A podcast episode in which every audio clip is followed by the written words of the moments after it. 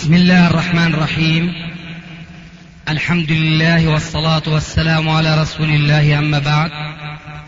فهذا أحد أشرطة سلسلة الهدى والنور من الدروس العلمية والفتاوى الشرعية لشيخنا المحدث العلامة محمد ناصر الدين الألباني حفظه الله ونفع به الجميع. قام بتسجيلها والتأليف بينها محمد بن أحمد أبو ليلى الأثري. إخوة الإيمان والآن مع الشريط السابع والتسعين بعد المئة الثالثة. أضرب بهذا مثلا من أئمتنا نحن أهل الحديث حتى يعلم الجميع أننا لا تعصب عندنا لأحد ولا على أحد. فالإمام أبو حنيفة رحمه الله هو أول الأئمة الأربعة من حيث الطبقة وهو مشهور بفقهه رحمه الله. فنحن بلا شك نستفيد من علمه في فقهه ولكننا لا نصفه مع الأئمة الستة.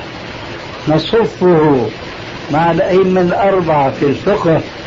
لكننا لا نصفه مع الأئمة الستة فيما يتعلق بالحديث حفظا وتصحيحا وتضعيفا لأن الإمام أبا حنيفة رحمه الله لم يعرف عنه أنه عني بالتجوال والتطواف في البلاد لجمع السنة والأحاديث من مختلف الرواة كما وقع ذلك لكثير من أئمة الحديث وبخاصة منهم الأئمة الستة البخاري وبقيتهم.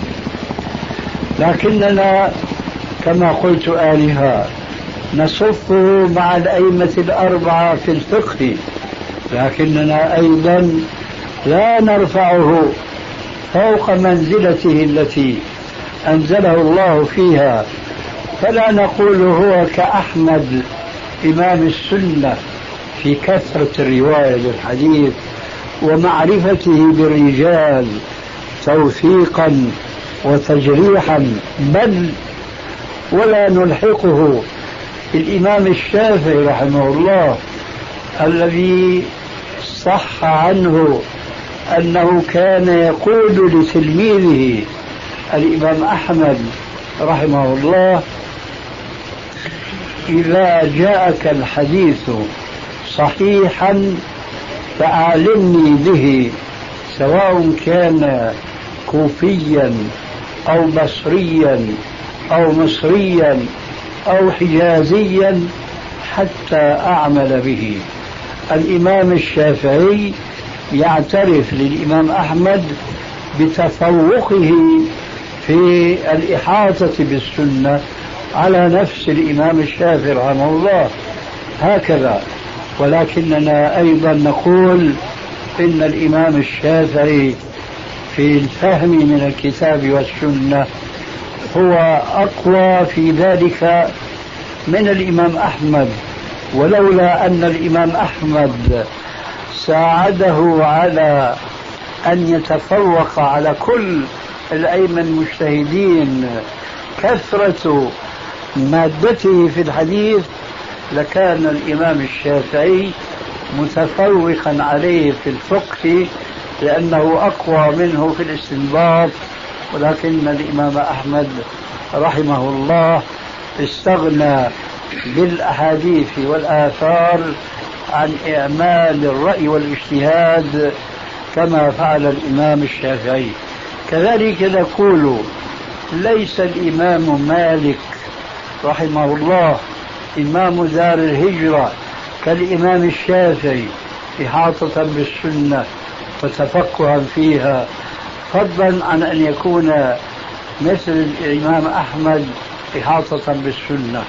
فلكل منزلته فنحن إذا قلنا أن الإمام أبي حنيفة هو فقيه من الفقهاء الأربعة ولكنه ليس محدثا لا نظلمه ولا نبخسه حقه لأن هذا كان واقعه فانشغاله بالفقه والاستنباط وعدم تيسر وسائل التجوال والتطواف في البلاد.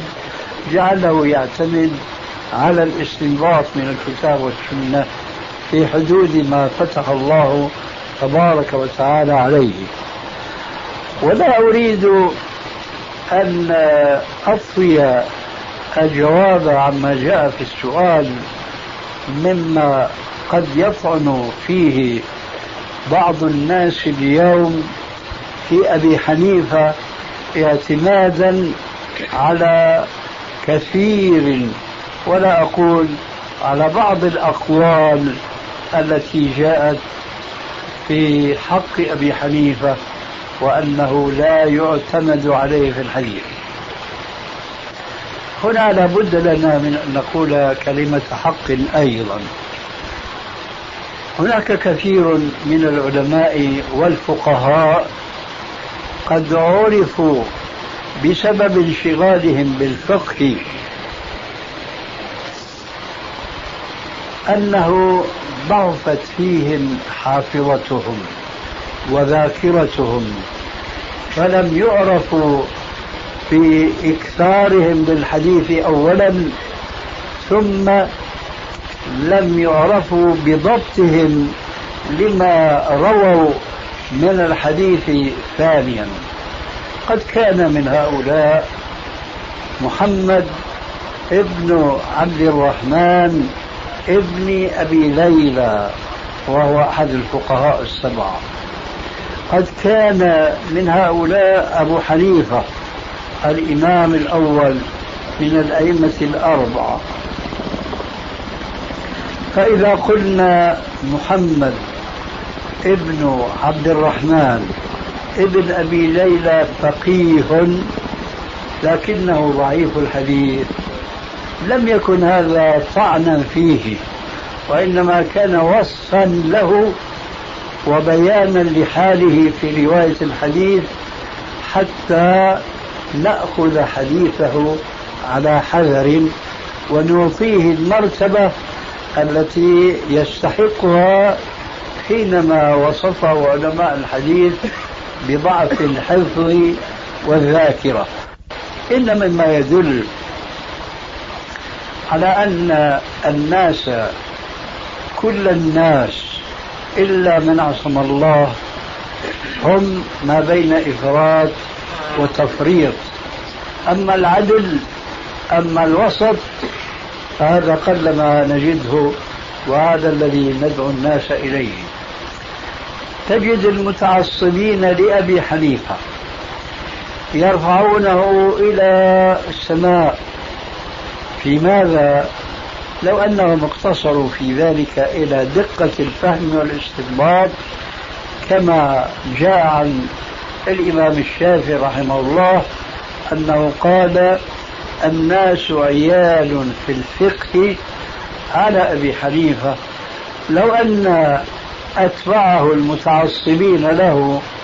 رفعوه إلى السماء فيما يتعلق بالفقه فقط.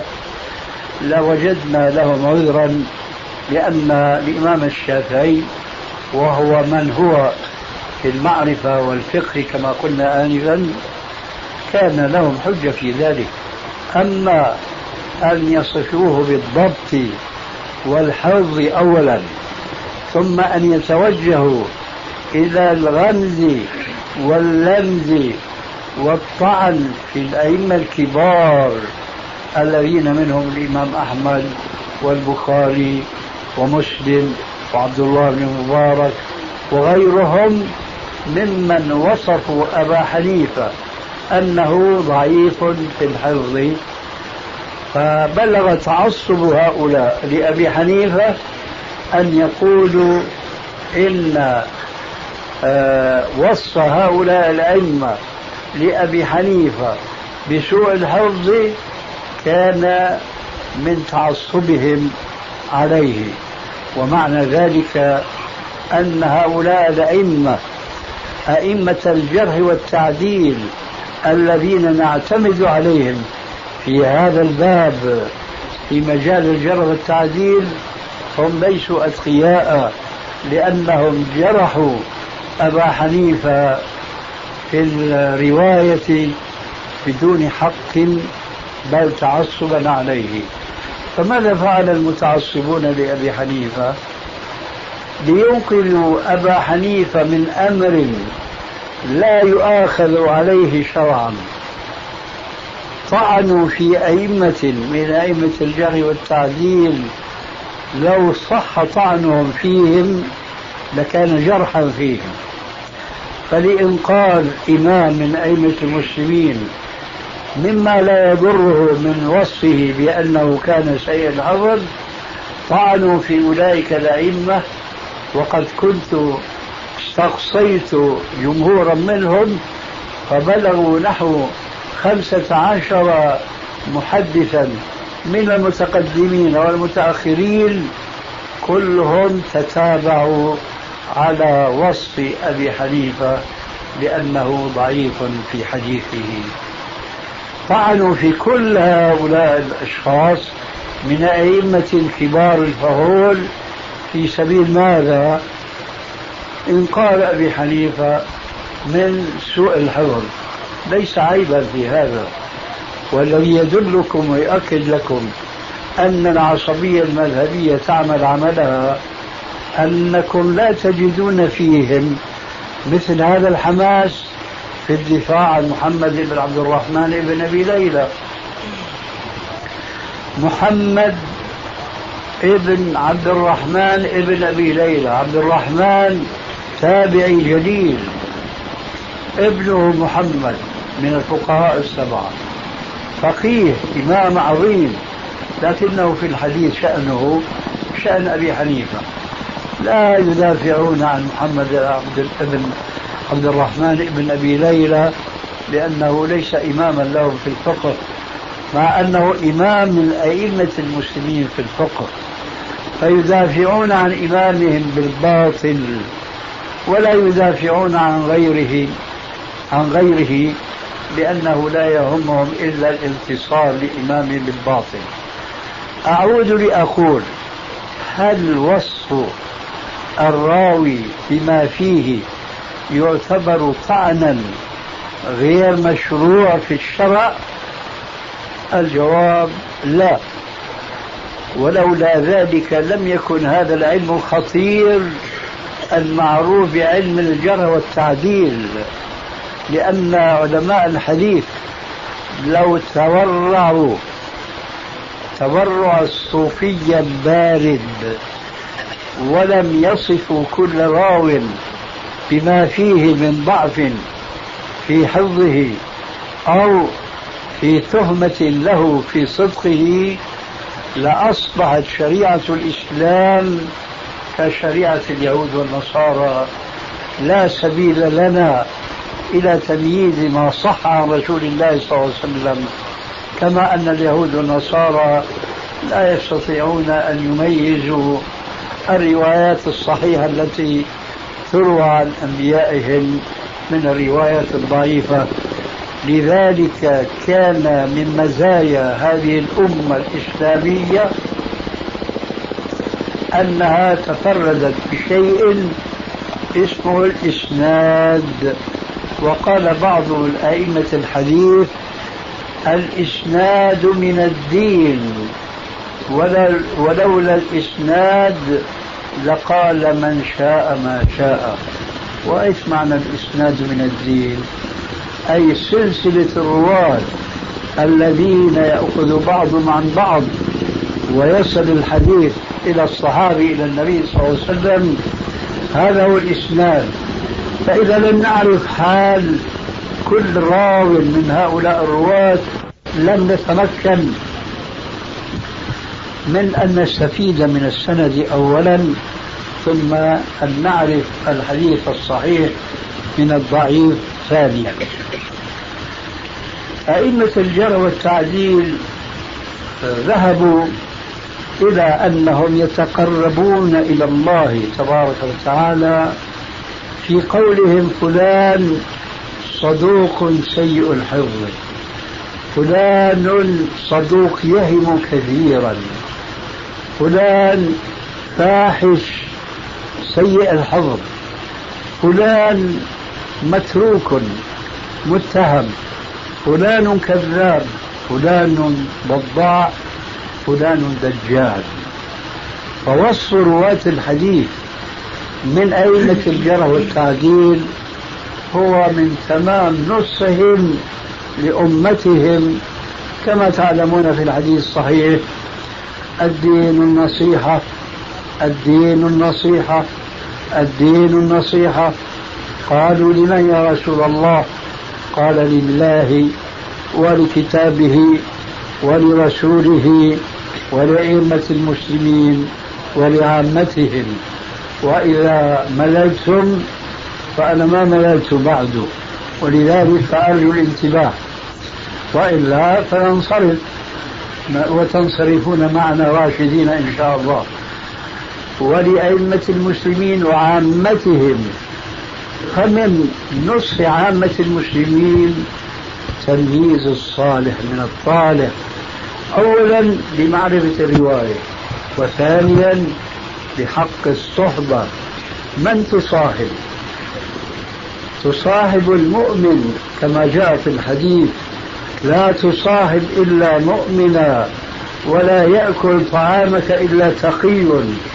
فإذا رأيت رجلا يصاحب فاسقا أو يصاحب مبتدعا ولو كان هذا المبتدع صالحا في ظاهره فجئت إلى هذا الصاحب المغرور بذلك الصالح المبتدئ فقلت له يا أخي قال رسول الله صلى الله عليه وسلم لا تصاحب إلا مؤمنا.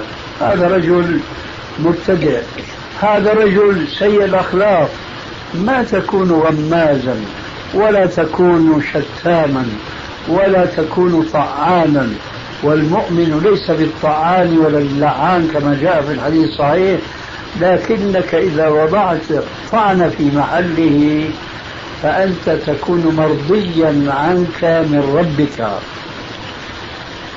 ولعله من المفيد في هذا الصدد أن نروي لكم حديث أبي هريرة وغيره. أبي هريرة حديث أبي هريرة رواه الإمام البخاري في الأدب المفرد بإسناد جيد ارتفع إلى مرتبة الصحة بمجيئه من طريق آخر. جاء رجل إلى النبي صلى الله عليه وآله وسلم فقال يا رسول الله جاء يشكو جاره. قال يا رسول الله جاري ظلمني. انتبهوا الآن قول هذا المظلوم جاري ظلمني أليس طعنا؟ هو طعن أليس غيبة؟ بل هو غيبة. فانظروا ماذا كان موقف الرسول عليه السلام. إن جاري ظلمني. قال أخرج متاع داري واجعله على قارعة الطريق. ففعل الرجل. والطريق بطبيعة الحال ما سمي طريقا إلا لأنه مطروق فكان كلما مر ناس ورأوا هذه الظاهرة التي تلفت أنظارهم قالوا ما لك يا فلان؟ قال جاري ظلمني.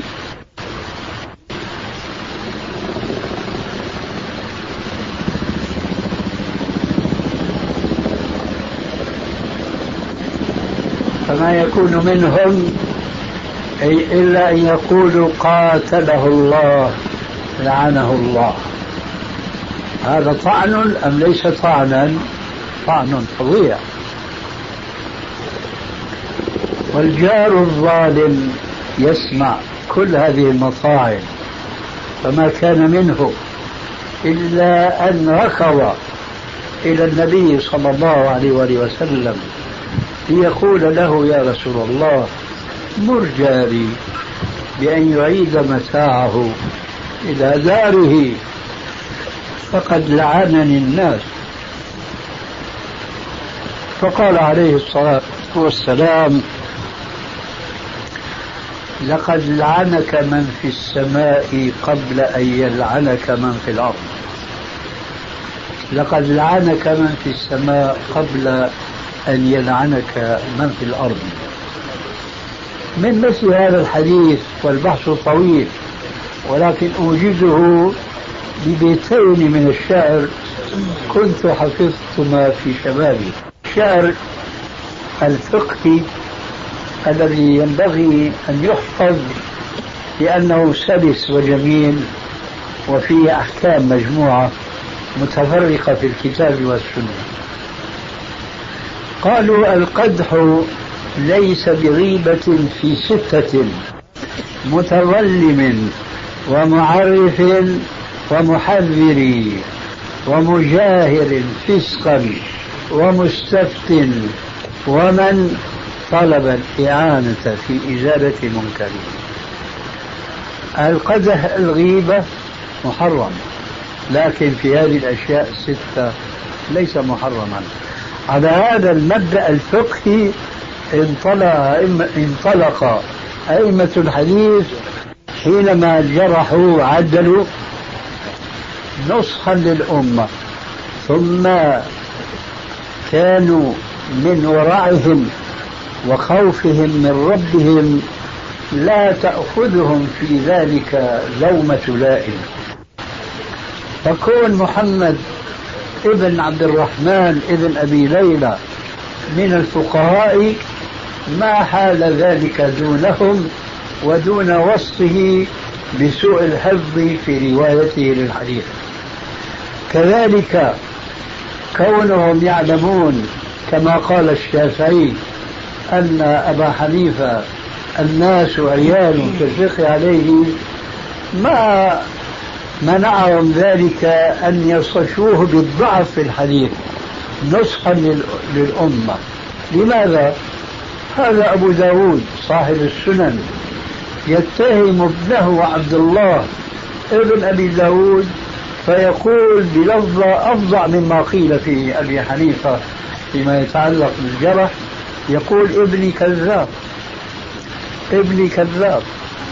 وعلي بن المديني أيضا يشهد في أبيه عبد الله بأنه ضعيف. فلماذا هؤلاء المتعصبة يهتمون بكلام أئمة الجرح في بعض الفقهاء ولا ينظرون إلى إنصافهم حينما هذا يطعن في ابنه وذاك يطعن في أبيه كل ذلك صيانة للحديث النبوي أن يدخل فيه ما ليس منه. خلاصة القول في الإجابة عن هذا السؤال.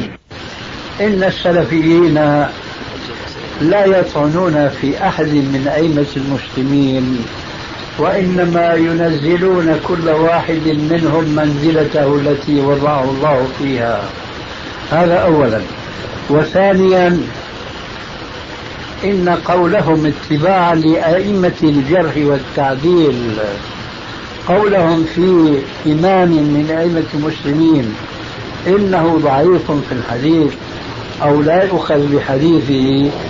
هذا ليس طعنا من قبيل الطعن الذي لا يجوز للمسلم أن يقع فيه بل هو من المستثنيات الست التي سبق ذكرها آنفا.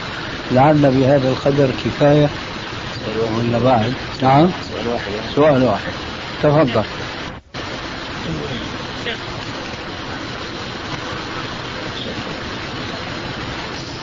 يقولون يكثر السلفيون من ذكر قول الأئمة الأربعة إذا صح الحديث فهو مذهبي فيأتون على حديث أفتى بعض العلماء بخلاف ظاهره فيلزمون الإمام به مع أن الإمام النووي رحمه الله حقق في مقدمة المجموع أن هذه العبارة ليست على ظاهرها.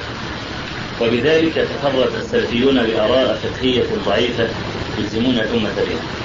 كما قولهم جوابي على هذا السؤال أنا مع الإمام النووي رحمه الله فيما ذهب إليه بشرطين اثنين. الشرط الأول إذا كان يعني أنه لا يجوز نسبة الإمام الشافعي إلى مخالفته. للحديث لأنه فهمه على وجه خاص هذا صحيح. والشرط الثاني أننا نحن معشر السلفيين.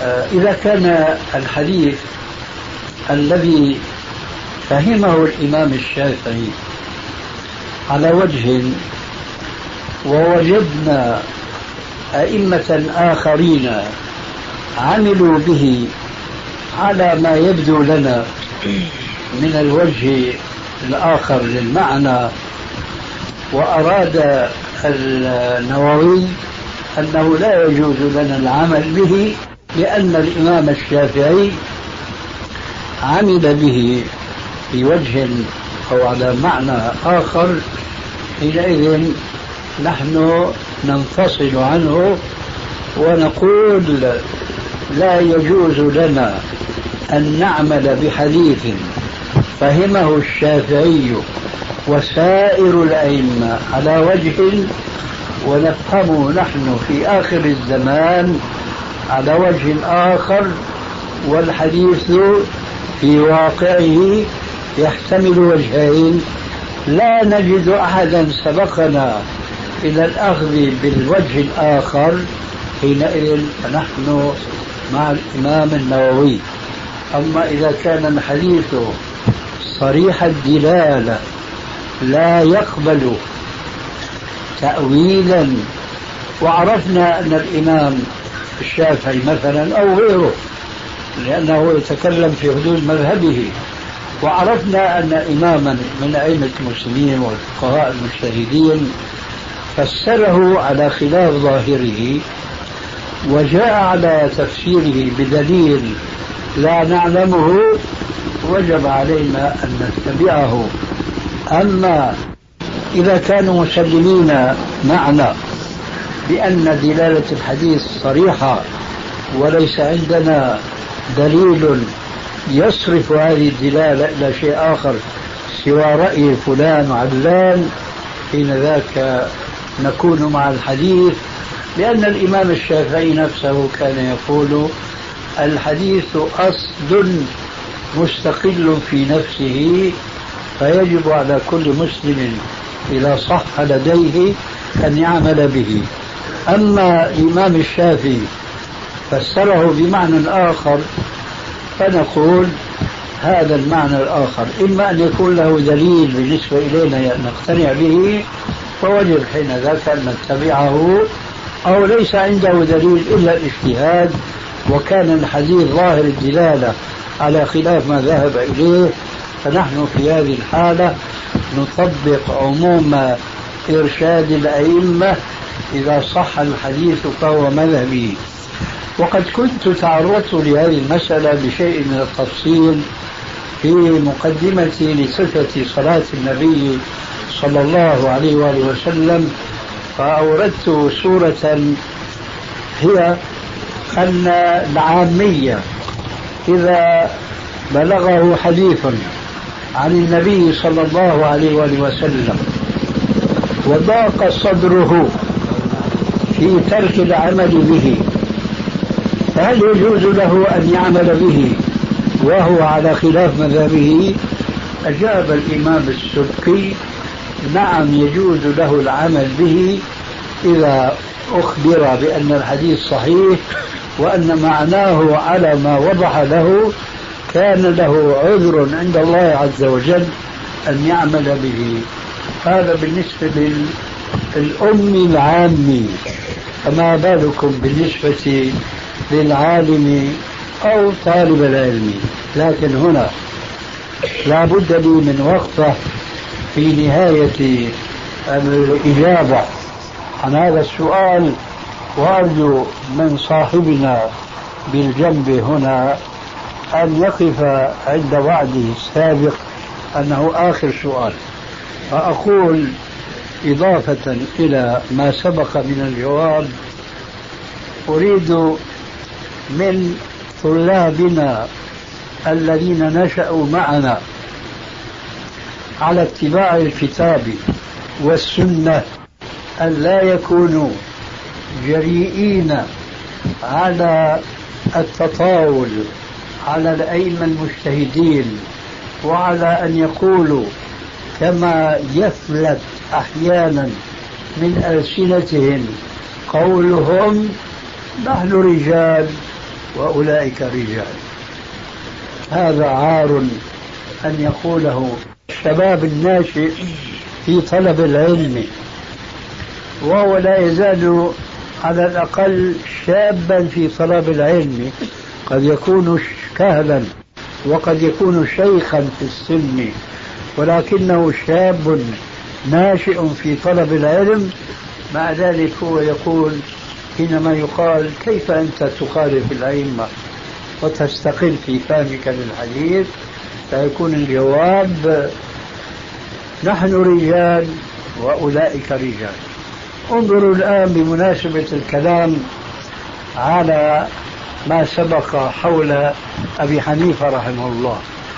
من فضل أبي حنيفة أنه قال إذا جاءت الآثار عن أصحاب الرسول عليه السلام في مسألة ما متفقة لا خلاف بينهم فيها فنحن لهم تبع أما إذا اختلفوا فنحن رجال وهم رجال. متى قال هذه الكلمة؟ إذا اختلف أصحاب النبي صلى الله عليه وسلم في مسألة فهو يختار المناسب لقول من تلك الأقوال ولا يخرج عنها إلى غيرها. فيجب أن نأخذ أدبا من هذا الأثر عن أبي حنيفة رحمه الله ألا نتجرأ في تخطئة الأئمة وإنما علينا أن نتئد وأن نتروى في الحكم بخطأ ليس خطأ إمام واحد بل خطأ أئمة كثيرين لست داعية إلى التعصب للجمهور. لا لست جمهوريا. ولعلكم تعلمون ذلك علما يقينيا. لكني أيضا في الوقت نفسه لا أريد من طلاب العلم أن يتجرأوا على تخطئة العلماء لأنه بدا له أن الحديث يخالفهم وإنما أريد من طلاب العلم أن يركبوا على دراسة كل مسألة على حدة أن يدرسوها كما يقال اليوم دراسة الفقه المقارن ولكن بشرط أن يصل إلى النتيجة إلى الثمرة لأن الفقه المقارن اليوم في أكثر الجامعات المعروفة اليوم في البلاد الإسلامية يتعاطون المقدمات ثم لا يقدمون النتائج والثمرات. وهم يذكرون مثلا أدلة المذهب الفلاني ودليل المذهب الفلاني والدليل المذهب الفلاني ثم لا شيء وراء ذلك فيخرج الطلبة حيارى لا هذا ليس فقها وإنما الفقه أن تقدم هذه الأدلة وتجري مجا مفاضلة بينها ترجيحا. كأن تقول مثلا دليل فلان الآية الفلانية. لكنها من باب الاستدلال بالدليل العام. ودليل فلان استدل بآية أخرى خاصة أو بدليل خاص والخاص يقضي على العام. وهكذا يجري عملية تصفية بين الأدلة. قد يكون منها حديث المذهب الفلاني لا يصح والحديث الذي عارضه هو الصحيح إلى آخره. فأنا أريد من كل طلاب العلم أن يدرسوا المسائل الخلافية دراسة مبسطة موضوعة تحت المجهر العلمي وبعد ذلك ليخرج بالنتيجة ثم ليقل هذا رأيي فإن أصبت فمن الله وإن أخطأت فمن نفسي. أرى أن كثيرا وأخشى أن أقول عامة طلاب العلم لا يتأثرون ببعض آثار السلف ونحن سلفيون ليس اسما وإنما هو مسمى أيضا. الحديث ذو شجون ولقد تأخر الوقت أكثر من المفروض ولكن في هذه القصة ما أردت الاستنباط منها مما يتعلق بأدب طالب العلم. لقد روى الإمام الدارمي في سننه المعروف بالمسند في السند الصحيح أن أبا موسى الأشعري رضي الله تعالى عنه جاء صباح يوم إلى دار ابن مسعود في الكوفة. فوجد أصحابه ينتظرونه. فقال أخرج أبو عبد الرحمن قالوا لا فجلس ينتظره إلى أن خرج. فقال أبو موسى يا أبا عبد الرحمن لقد رأيت آنفا في المسجد شيئا أنكرته ومع ذلك والحمد لله لم أر إلا خيرا. أرجو الانتباه إلى الجمع بين النقيضين في الظاهر. ولا تناقض. قال رأيت شيئا أنكرته ولم أرى إلا خيرا. كيف ذلك؟ سيأتيكم البيان في تضاعف القصة. قال ماذا رأيت؟ قال إن عشت فستراه.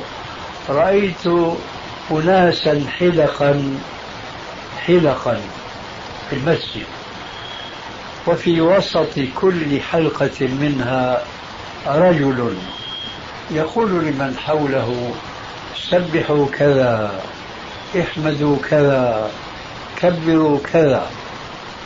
وأمام كل رجل منهم حصى. يعد به التسبيح والتحميد والتكبير. قال ابن مسعود أفلا أنكرت عليهم؟ هنا الشاهد. قال لا انتظار أمرك أو انتظار رأيك. هذا هو الأدب. أبو موسى هو من كبار أصحاب الرسول عليه السلام ومن علمائهم لكنه يعلم أنه ليس بمثابة ابن مسعود في الفقه بالكتاب وبالسنة. فقال لا ما أنكرت عليهم انتظار أمرك أو انتظار رأيك. قال أفلا أنكرت عليهم وأمرتهم أن يعدوا سيئاتهم وضمنت لهم. ألا يضيع من حسناتهم شيء ثم دخل داره وخرج متنقبا متلثما حتى دخل المسجد ورأى تلك الحلقات كما وصف له أبو موسى. فكشف اللثام عن وجهه وقال ويحكم ما هذا الذي تصنعون؟ أنا عبد الله بن مسعود صحابي رسول الله صلى الله عليه وسلم. قالوا يا أبا عبد الرحمن وهذا لسان كل المبتدعة. لسان كل المبتدعة أنهم يقولون كما ستسمعون. قالوا والله يا أبا عبد الرحمن ما أردنا إلا الخير. قال وهذا جوابنا للمبتدعة كلهم. وكم من مريد للخير لا يصيبه. وكم من مريد للخير لا يصيبه. إن محمدا صلى الله عليه وآله وسلم حدثنا إن أقواما يقرؤون القرآن يمرقون من الدين كما يمرق السهم من الرمية. قال شاهد هذه القصة فلقد رأينا أولئك الأقوام أصحاب الحلقات أصحاب الذكر غير المشروع فلقد رأينا أولئك الأقوام يقاتلوننا يوم النهروان. أي صاروا من الخوارج. الذين خرجوا على أمير المؤمنين علي بن أبي طالب وقاتلوه وقاتلهم حتى استأصل شأفتهم ولم ينجو منهم إلا القليل. هذه هي القصة والعبرة منها أن أبا موسى لم يتقدم بين يدي أبي ابن مسعود لينكر ذلك المنكر الذي وصفه بأنه لم يرى إلا خيرا لماذا؟ لأنه تسبيح وتحميد وتكبير وهذا خير ولكن الإنكار إنما جاء بمن ضم إلى هذا الذكر من زيادات وإضافات جعلت هذا الذكر بدعة كما يقول الإمام أبو إسحاق الشاطبي إضافية بدعة إضافية. فبسبب هذه الإضافات أنكر أبو موسى ذلك لكن خشي أن يكون واهما مخطئا. فجاء إلى أبي مسعود وأخذ رأيه فاتفق رأيه مع رأيه وتوجه ابن مسعود وتولى بنفسه إنكار ذلك. فأنا أرجو من إخواننا طلاب العلم أن يقدروا لأهل العلم قدرهم وجهدهم ومنزلتهم وأن لا يتقدموا بين أيديهم. وأنا أعرف في كثير من المجالس يتوجه سؤال لكن يكون المجلس عادة يعني فيه وحدة حال فيه يعني ما في تكلف ما في رسميات. فيتوجه السؤال إلى أحد المشايخ فينبري أحدهم ويقول الجواب كذا. هذا قلة أدب. لا يجوز لطلاب العلم أن يقعوا في مثله لأننا رأينا أبا موسى وهو بعيد عن ابن مسعود كيف خطر في باله أن هناك قريبا منه من هو أفقه وأعلم منه. إذا ينبغي عليه عليه هو أن يأخذ رأيه في مثل هذا الأمر الحادث لأنه ليس أمرا معروفا بالإنكار أو بأنه معروف في الشرع. فتأدب هذا الأدب ولما قال له ابن مسعود أفلا أنكرت عليه قال لا انتظار أمرك أو انتظار رأيك. هذا أدب أؤكد توصيتي إخواننا الطلاب أن يضعوه دائما نصب أعينهم وأن يتأدبوا مع علمائهم وهذا مما أشار إليه النبي صلى الله عليه وآله وسلم في الحديث الصحيح ليس منا من لم يرحم صغيرنا ويوقر كبيرنا ويعرف لعالمنا حقه وصلى الله على محمد النبي الأمي وعلى آله وصحبه وسلم تسليما كثيرا. أرجوكم يعني. صلاة قائمة محمد. فضيلة. وبعث مقام محمود الذي وأتى. يلا دبر حالك.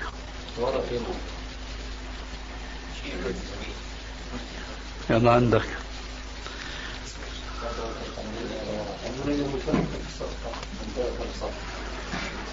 الله أكبر.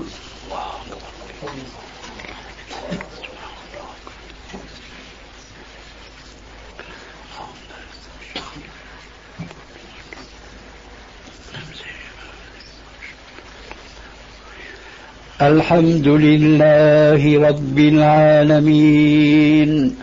الرحمن الرحيم. مالك يوم الدين. إياك نعبد وإياك نستعين. اهدنا الصراط المستقيم. صراط الذين أنعمت عليهم غير المغضوب عليهم ولا الضالين.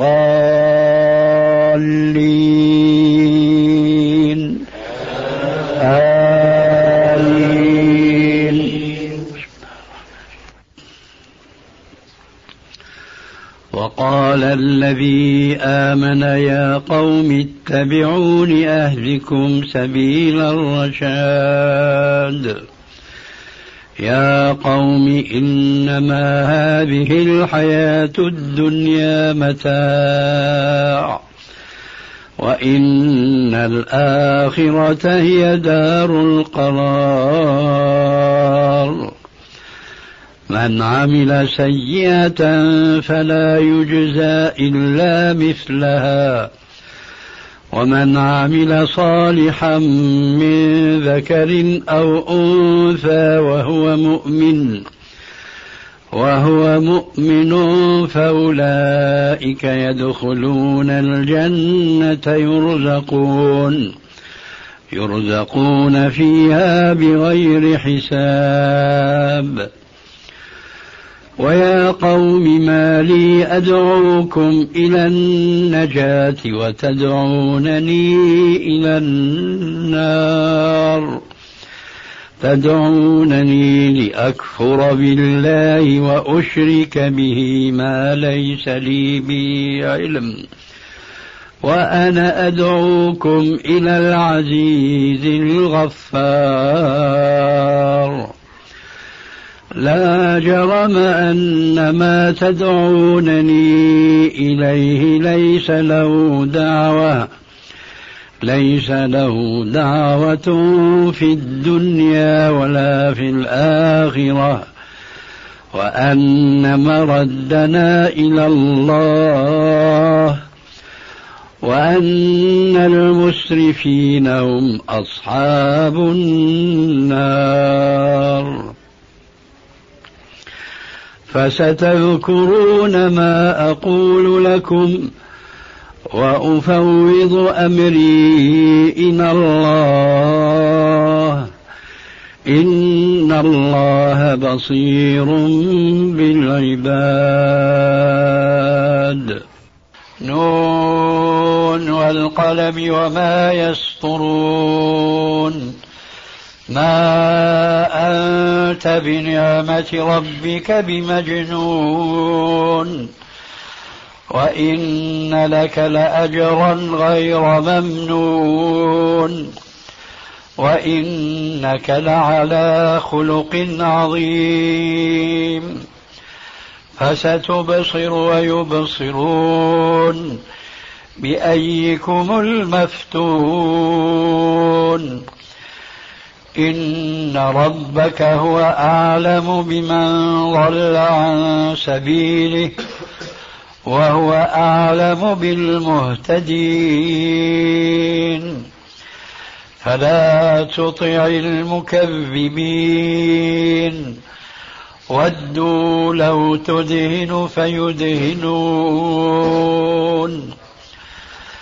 ولا تطع كل حلاف مهين هماز مشاء بنميم مناع للخير معتد أثيم عتل بعد ذلك زنيم أن كان ذا مال وبنين. إذا تتلى عليه آياتنا قال قال أساطير الأولين. سنسمه على الخرطوم. إنا بلوناهم كما بلونا أصحاب الجنة. إذ أقسموا ليصرمنا مصبحين ولا يستثنون. فطاف عليها طائف من ربك وهم فطاف عليها طائف من ربك وهم نائمون فأصبحت كالصريم فتنادوا مصبحين أن اغدوا على حرثكم إن كنتم صارمين فانطلقوا وهم يتخافتون ألا يدخلنها اليوم عليكم مسكين. وغدوا على حرد قادرين. فلما رأوها قالوا إنا لضالون. بل نحن محرومون. قال أوسطهم ألم أقل لكم لولا تسبحون؟ قالوا سبحان ربنا إنا كنا ظالمين. فأقبل بعضهم على بعض يتلاومون. قالوا يا ويلنا إنا كنا طاغين. عسى ربنا أن يبدلنا خيرا منها. إنا إلى ربنا راغبون. كذلك العذاب ولعذاب الآخرة أكبر لو كانوا يعلمون. الله أكبر. وين قبلتك اللي هيك ولا هيك عم يتخبط صاحبك. خايف لا هذا السرطان يا شيخ. ماذا شيخ؟ ها لا مع الشيخ لكن في السجود كنت أجد ما في متسع. ليش عم تكلف حالك؟ تبحث في السجود. أنا عم اسالك سؤال. قبلتك وين؟ قبلتك. فاشر باصبعتك إلى القبلة. أيوه. مش إلى الأرض. أنت شو عم تساوي؟ كان يشير بها الله يهديك. الله يهديك. اللهم آمين. ثم بين هذا صاحبنا عدوى قوية لا جدا. الله. يا أخي أنا أنا اسمع أنت عم تعمل هيك. مو هي قبلتك قبلتك هي. نعم نعم. هي واحدة ماشي؟ لسه. شيء ثاني. لما بدك تسلم لا تزعج نفسك. تحرك منكبك اليمين واليسار. كما أنت. ما بدي أمشي كما أنت. شايف؟ السلام عليكم ورحمة الله. كتفك ما بيتحرك. السلام عليكم ورحمة الله. أنت بتزعج حالك وأنا ما بريد تنزعج. الله يجزيك شايف؟ السلام عليكم ورحمة الله. السلام عليكم ورحمة الله. هذا التكلف بارك الله فيك. الله يبارك وجزاك الله خير. السلام عليكم. مسألة التأمين يا شيخ التأمين. إن شاء الله. كان يصاب حقوق البعض شيخ بالتأمين أيوة سعيد. إذاعة الشغل حديث صحيح. يا شيخ السلام عليكم. الله يجزيك الخير يا شيخ. في حديث صحيح؟ لا عدوى يا شيخ صاحبنا. آمين. في حديث صحيح لا عدوى يا شيخ. لا عدوى. تقول صلاة عدوى وقع يا شيخ الحديث الصحيح لا تقول صلاة عدوى صحيح هذا ما أفهمه ما الذي تفهمه؟ عدوى المرض إذا انتهينا ها؟ عدوى ما المرض الذي تفهمه؟ يعني أن المريض إذا إيه. كان مريض بجانب المريض إيه بيعني لا يعديه كيف؟ ما قال الرسول عليه السلام للمجذوم ارجع فإن قد بيعناك وأبى أن يصافحه. هذا حقيقة أول مرة أسمع به. الله يجزيك. بس ما هي أول مرة. السلام عليكم.